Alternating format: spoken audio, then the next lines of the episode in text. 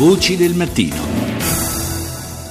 Parliamo di lavoro adesso, di contratti di lavoro in particolare. Una ricca rassegna stampa oggi su questo tema. Il Sole 24 Ore. Sui contratti il capitolo è chiuso, dice Squinzi, il numero uno degli industriali. Posizioni del sindacato irrealistiche sul piano monetario e per il futuro del nostro paese. Il governo pronto a convocare le parti, ma dopo la manovra, obiettivo potenziare la contrattazione decentrata. Eh, ancora più esplicita, Repubblica dice asse tra Confindustria e Palazzo Chigi per isolare CGL, Cisle e Will. Dopo la scelta degli industriali di lasciare il tavolo delle trattative, va in crisi il modello di relazioni e l'esecutivo entra in campo. Sul Corriere della Sera, eh, sempre citato Squinzi, dice ci siamo resi conto dell'impossibilità di portare avanti qualunque trattativa col sindacato, quindi non abbiamo margini di manovra per proseguire un colloquio sui contratti nel modo tradizionale. Per noi è un capitolo chiuso, replica Barbagallo della Will, Confindustria fa sponda al governo. Su Libero. Ecco il piano di Renzi per spianare i sindacati. Il salario minimo legale eliminerà le trattative, togliendo potere a Camusso e compagni. E infine la stampa dice di fronte all'impasse, ora ci si aspetta che entri in capo il governo, che aveva dato tre mesi di tempo alle parti sociali per riscrivere le regole del gioco e che ora potrebbe rilanciare l'idea del salario minimo nazionale che decreterebbe la fine dei contratti nazionali di categoria. Do il buongiorno al nostro ospite che è il presidente della Commissione Lavoro della Camera, Cesare Damiano. Buongiorno. Buongiorno a voi ha sentito tutte queste dichiarazioni e questi commenti. Andiamo veramente, secondo lei, verso una rivoluzione di questo tipo, cioè la fine dei contratti nazionali di categoria che sono stati eh, da, da, sempre, possiamo dire, uno dei pilastri del, del nostro sistema eh, economico e lavorativo? Mi auguro di no, anche perché eh, domando se finissero i contratti di categoria e ci fosse un salario minimo legale per tutti che soppianterebbe i contratti, la tendenza sarebbe ad individuare una remunerazione al minimo. Eh, diciamo che sarebbe un po' il preludio del salario individuale contrattato direttamente con il lavoratore che porterebbe ovviamente un danno ai lavoratori, uno svantaggio ai lavoratori, una debolezza del lavoratore nel rapporto con l'imprenditore. Quindi è evidente funzione dei contratti nazionali e decentrati è fondamentale. Naturalmente bisogna anche invogliare le parti, il sindacato naturalmente, oltre che le parti datoriali, ad individuare nel contratto nazionale di lavoro non più il vecchio contratto onnicomprensivo, ma una sorta di cornice leggera che fissi i cosiddetti standard salariali categoria per categoria per il sociale, i contratti pirata il ribasso continuo nel costo della manodopera. Non parlo del costo del lavoro che va diminuito, parlo proprio della retribuzione del lavoratore. Sì, insomma, quello che, che entra nelle tasche di, di chi lavora, ecco, il, il, netto, diciamo, che è poi quello esatto. che tutti andiamo a guardare quando, esatto. quando scorriamo la, la, busta paga, evidentemente. E quindi un, diciamo, un impulso lei ritiene più verso eh, un diciamo, maggiore spazio per i contratti integrativi diciamo così?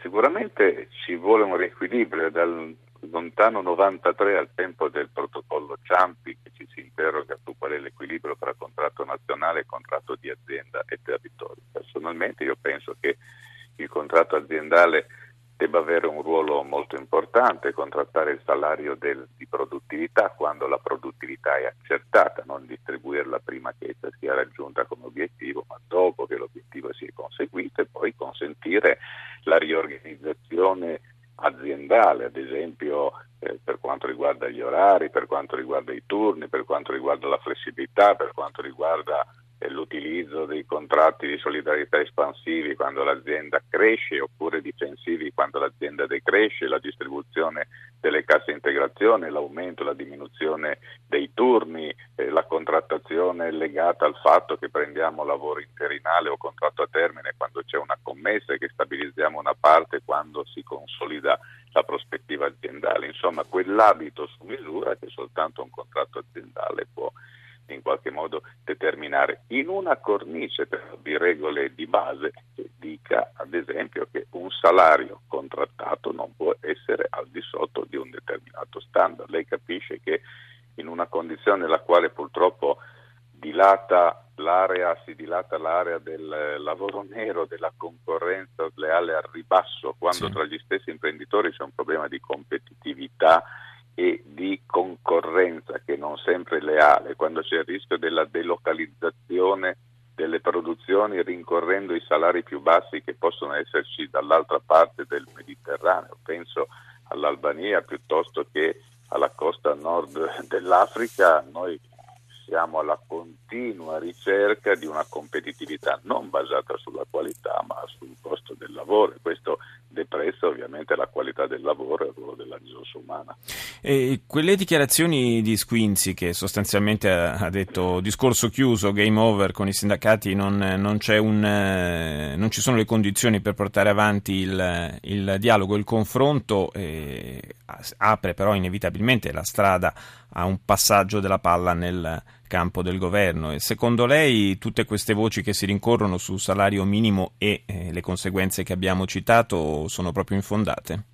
Ma la dichiarazione di Squinzi è molto pesante, naturalmente come si dice, se ha ritenuto di chiudere il tavolo, probabilmente a suo avviso non c'erano le condizioni. Io sono sempre di quelli che pensano che le trattative debbono tentare in ogni modo di trovare una strada. Se il governo interviene deve intervenire per mettere attorno a un tavolo le parti sociali per fare in modo che le parti sociali trovino una strada. Io ad esempio non credo che possiamo stare nel dilemma.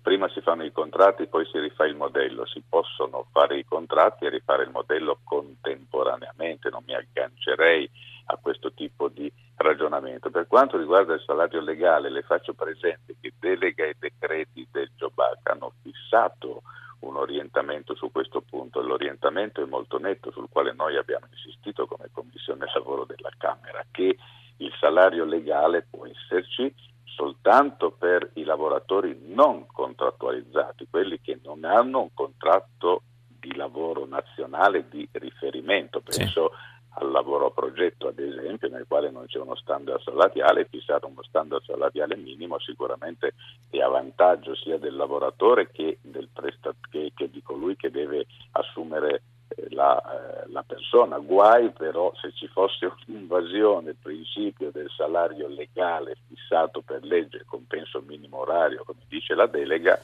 in sostituzione dei contratti nazionali. Insomma, sarebbe un giro di boa, secondo me, molto, molto pesante e mi auguro che non si vada in quella direzione. Del resto, sempre nella delega e nei decreti c'è scritto che l'eventuale sperimentazione, sperimentazione di un salario legale per i non contrattualizzati va valutato attraverso un confronto preventivo con le parti sociali e quindi anche col sindacato. Ma se il governo invece dovesse andare proprio nella direzione che abbiamo sentito ventilare oggi sulla stampa, sui vari giornali, eh, a suo avviso sarebbe necessario un passaggio parlamentare a quel punto? Beh, sicuramente ci vuole un passaggio parlamentare. La, i decreti sono chiari, non eh, consentono di andare in quella direzione, ripeto, sono riservati ai non contrattualizzati, questo era lo spirito eh, del legislatore quando abbiamo discusso a lungo di questa materia. Secondo me sarebbe un passo molto grave che rivoluzionerebbe negativamente l'impianto delle relazioni industriali. Ci sono altre strade, come ho già detto, un riequilibrio tra contratto nazionale più leggero, contrattazione decentrata più pesante va assolutamente fatto, eh, però anche qui dicendo che ad esempio non si possono, se il contratto nazionale è leggero, derogare quei minimi stabiliti ai contratti e non si possono derogare eh, le leggi che in qualche modo regolano la materia del lavoro, perché altrimenti è una caduta al basso senza nessuna rete di protezione. Io ringrazio il Presidente della Commissione Lavoro della Camera, Cesare Damiano, grazie di essere stato nostro ospite stamani a Voci del Mattino. Buona giornata. Buona giornata a lei, siamo in chiusura della nostra puntata, vi ricordo per il podcast l'indirizzo che è sempre vocidelmattino.rai.it. Il programma cura di Gianfranco Danna, in redazione ci sono Rita Pedizzi e Colomba Sanpalmieri con Maria Grazia Santo, Roberta Genuini e Claudio Urbani e con la collaborazione di Francesca Leoni e Karima Mual. Grazie al tecnico Giampiero Cacciato, al regista Mauro Convertito, fra poco il GR1 con Guidardone. Noi ci sentiamo domani. Buona giornata da Paolo Salerno.